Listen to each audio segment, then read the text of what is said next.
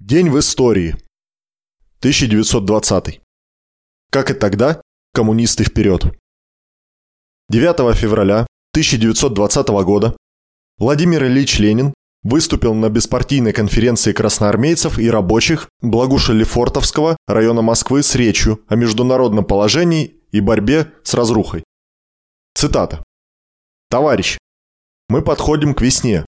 Пережив небывало трудную зиму холода, голода, сыпняка и железнодорожной разрухи. Мы должны победить и этот фронт.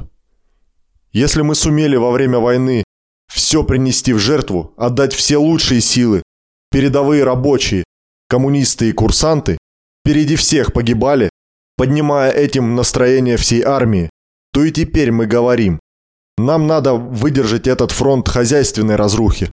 Как и тогда, коммунисты и передовые рабочие Самые добросовестные, самые честные, самые хорошие, самые твердые – вперед! За каждый поезд, за каждый паровоз надо воевать. Надо бороться. К этому я призываю беспартийную конференцию.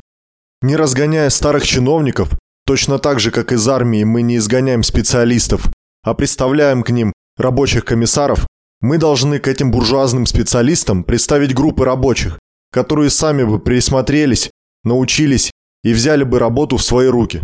Надо, чтобы рабочие вошли во все государственные учреждения, чтобы они контролировали все государственные аппараты.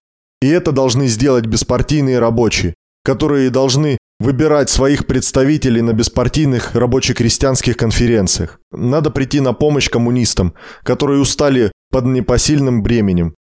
Мы должны влить в этот аппарат, возможно, больше рабочих и крестьян. Мы за это возьмемся, это сделаем, и этим изгоним из наших учреждений бюрократизм. Необходимо, чтобы широкие беспартийные массы проверяли все государственные дела и научились сами управлять. Конец цитаты.